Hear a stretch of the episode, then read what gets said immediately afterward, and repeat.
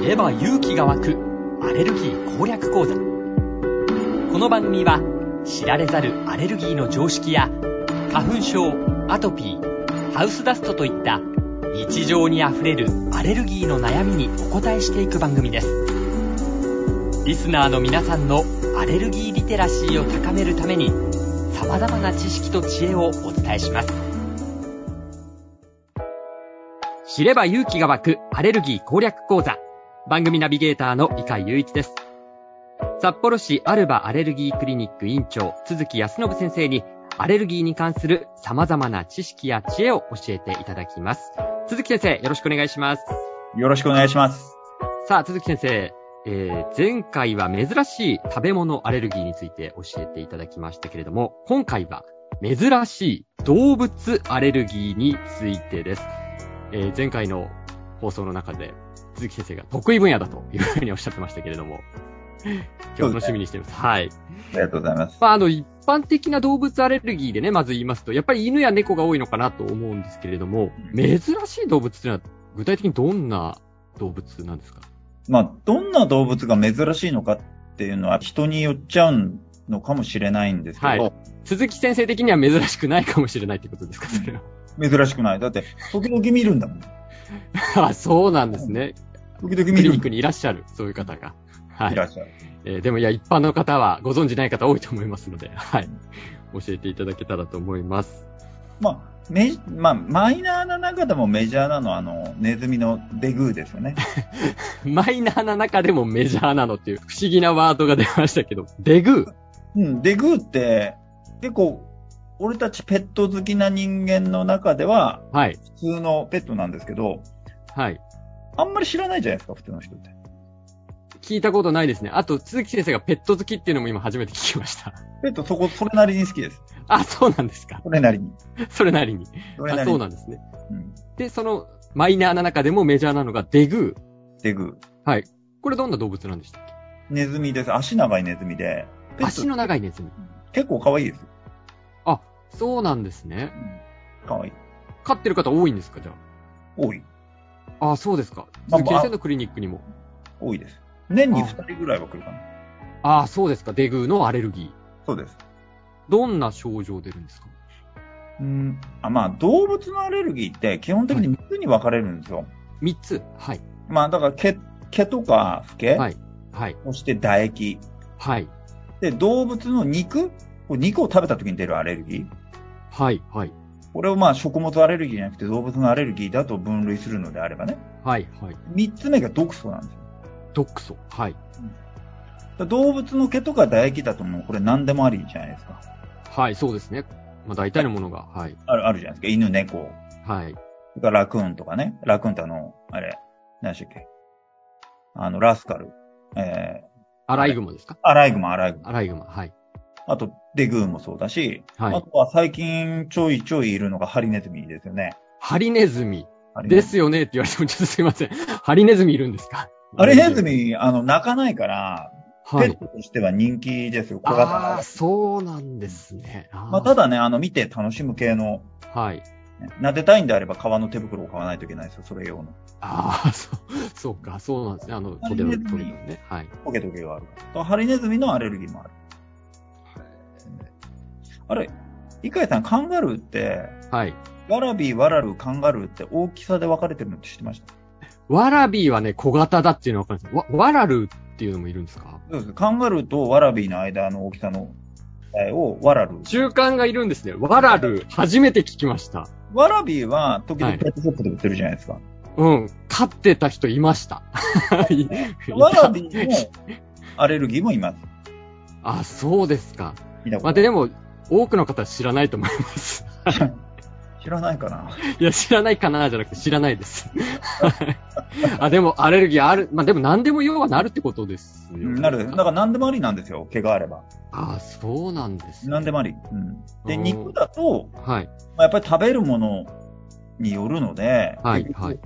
豚とか牛とか鶏、肉のアレルギーというのが多いわけじゃないですか。はい。まあ、この中でも鶏肉が一番圧倒的に重い重症化。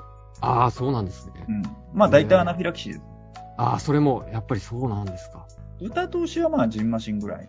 うん。うーん。まああと、は、オーストラリアとかで、まあ海外の学会行くとカンガルーとか、はい。クロコダイルとか、はい。クロコダイル。クロコダイル、はワニですよね。い。ワニですね。え、毛ないじゃないですか。まあだからお肉あ、食べて、そっちを食べて。食べて食べて、はあい。でー肉のアレルギーだと豚とか牛鳥。うんええカンあ、ガルそーう。カンガルーもそうですよ。それじゃあ、オーストラリアは、その、クロコダイルとか、カンガルーアレルギーの方多いってことですか日本ではね、食べないん少でなくはすよ。うん食べないですね。少なくはないんじゃないですかね。ああ、そうですか。あやっぱりそういう地域的な特性っていうのは、動物アレルギーも当然あるんですね。あるある。だかうら、ん。例えば昆虫だと、食べはてい症状が出る方と刺される方と、まあ、二つに分かれるんで。ああ、昆虫もね、日本も、まあ、一部の地域食べてるところまだありますけれども。うん。蜂とかね。はいはい、そうですね、ハチ。はまあ、あの、東南アジア系は結構食べるんで、い。ええええ。タイとかだと食べ物アレルギーの、あの、5番目以内にランクインしてくる。そうなんですか。はい、インセクツっていうのがあるんで。あ、昆虫アレルギー。まあ、日本もね、最近ちょっとね、昆虫食なんか無印良品がおせんべい出したりしてましたけど、あ、そうなんですね。やっぱりそういう地域、食べる地域では、そういった方も結構いらっしゃると。いますいます。あそうですか。えー、いや、でもさっき、あの、クロコダイル食べてっておっしゃってましたけど、ペットで飼ってるもので、まあなんか毛のある犬とか猫とか、まあ、カンガルー、まあ、レアですけど、うん、なんか毛でアレルギーになるのかなって思うんですけど、そうじゃないのも原因もあるんですか唾液。唾液うんあってことは、ちょっと舐め、舐められたりしてもってことですかペロペロ、なんか犬とかもしますけど。そうです。パターンとして、まあ、触ってる分には大丈夫だけど、舐められると、まあ、はい赤くなって腫れてくる。あー、あ、そうです。唾液の方が強いというか。強い、感うんどっちかっていうと、強いかなっていう感じですかね。ただ、まあもちろんね、毛にもあるし、唾液もダメっていう人ももちろんいるし。はい。うんああそうなんですね。まあじゃあそれは人によって、どっちかは大丈夫だったりする場合もあるっていうことなんですね。そううですね。大体まあ毛が圧倒的に多いですよね。毛ですか毛でやられることが圧倒的に多ああ、そうなんですね。まあ毛はね、どうしてもまあ、飼ってる動物によってはものすごい抜けたりということもあるでしょうし、家の中にも舞ってますよね、おそらく毛はね。い。まあ、犬の毛ってそんな舞わないんですよ。あ、そうなんですか。うん猫の毛の方が、猫科の毛ってすごく舞うんですよ。そうなんですね。だから大体一回毛が舞うと、48時間ぐらいは落ちてこないって言われてるの で。 48時間で丸2日ってことですかそうです。だからおばあちゃん家に行って違う部屋に入れといたよとか、掃除したよっていうの通用しないんですよそうなんですか。そうです猫アレルギーの子がね、おばあちゃん家行って、猫飼ってるおばあちゃん家行って、はい。おばあちゃんが掃除しといたよとか、違う部屋に入れといたよみたいのは、はい基本通用しない。あ、そうなんですねうん。そ、そんなに、それ、もうアレルギー界では、じょ常識なんですか常識。だから猫の、結局、ひどくなってくると、やっぱはい猫向けって飛ぶから、はい。動物園に行くと、やっぱ虎の方向がわかるとか、ライオンの方向がわかるって言いますよね。あ、そっちから流れてきてるから流れっててことですかライオンあっちだ、見に行こうかみたい いやな。いや、かゆいんですよね。なんか痒いそっち向いたらかゆくなるってことで痒すくな ってくるでもやっぱり、犬のアレルギーの子が、うーん、はい狼の飼育者はあっちだとかっていうのは言わないんで。そうなんですね。あ、そうですそこにそんなに明確な違いが。違いがあります。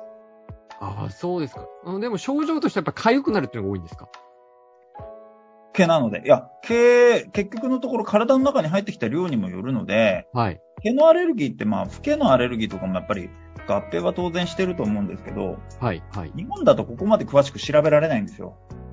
そうなんですね。アメリカとかヨーロッパだとある程度は詳しく調べられるんですけど、日本だとはいなので、まあ予想するしかないんですけど、ええ結局、目が痒くなる、鼻が痒くなるだけじゃなくて、まあ長く一緒にいれば体の中に入ってくる量が増えるわけで、こはいれはもちろん呼吸苦しくなるし、ジンマシン出るしっていう感じですよね。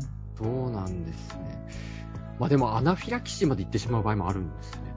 ありますあります。毛でもあるし、やっぱ噛まれるとひどいですよね。だって注射されたのと同じだから。あ、噛まれる。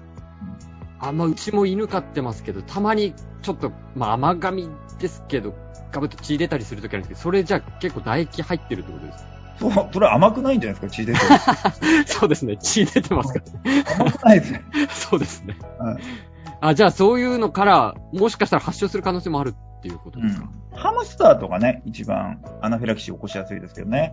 ああ、そうですか。ハムスターなんかなんかペットで飼われてるね、ところ多いんじゃないかなっていう気がしますけど。まあ、ハムスターの場合は、世話すると目鼻かゆいっていうのをほっといて、世話、はいあの、ケージの中手突っ込んだ時に噛まれたアナフィラキシーみたいのが、あーね。まあ、あ噛ー、まれ、そうですか。結局注射されたのと一緒じゃないですか。はい。体内にね。体内はにい。で、あの、ハムスターはそうでもないですけど、猫の場合って雑菌も多いんで、あ、そうなんですね。うん感染しちゃうんですよね。だから、猫、犬って、あの、歯と口の形態から噛みちぎるようにできてるんですよ。はい。だから犬って噛みちぎられるからそうでもないんですけど、まあはいそうでもなくはないんですけど、噛みちぎられるっていうのもショッキングな、 あれですけど。 まあそうなんですね。はういん。そうあの、形的にね。はい。で、あの、猫の場合は、形状的に、あの、細いんですよ、歯が。歯が。はい。だから刺さるんですよ。はい。うんで、犬って口大きいから、ガポッと噛まれて、はいまあ、。低い時だと骨折れたりしますけど、ええ猫の場合だと、カポって噛まれたら、ちょうど関節のところに牙が刺さったりするんですよ。はあ。あ、じゃあ本当にもう針みたいな感じなんそうです、そうです。だからアナフィラキシーにならなくても、バイキン中にされたのと一緒だから、えらい感染を起こして、結構な割合で手術になるんですよね。ああ、そうなんですね。うん。何人見たかわかんないですよ。ああ、そうですか。救急やってた時に。うーん、いや、そうか、それだけ、ね、好きで可愛いからペット飼って犬や猫を可愛がってる方もいらっしゃいますけど、でもそういう、まあ、リスクも当然あるわけですね。うん。まあ、そのね、ご家庭がどういう、あの、しつけというか、はい。をね、されるかによりますけど、うん。うちは犬飼ってる歴長いので、はい。かなり厳しい、かなり厳しいというか、人間に危害は絶対与えないようにしてますけど、うん。まあ、そのあたりのしつけも当然大事になってくるわけですね。うん、そうなんです。いやー、なかなか、前回の食べ物、珍しい食べ物のアレルギーもそうでしたけど、動物でも本当に珍しいものが、いろいろとあるんですね。あと、鈴木先生がそれだけペットをいろいろお詳しくて好きだというのも、ちょっとね、初めて知って面白いお話だなというふうに思いました。えー知れば勇気が湧くアレルギー攻略講座。今回は珍しい動物アレルギーについて、札幌市アルバアレルギークリニック委員長、鈴木康信先生に伺いました。鈴木先生、ありがとうございました。ありがとうございました。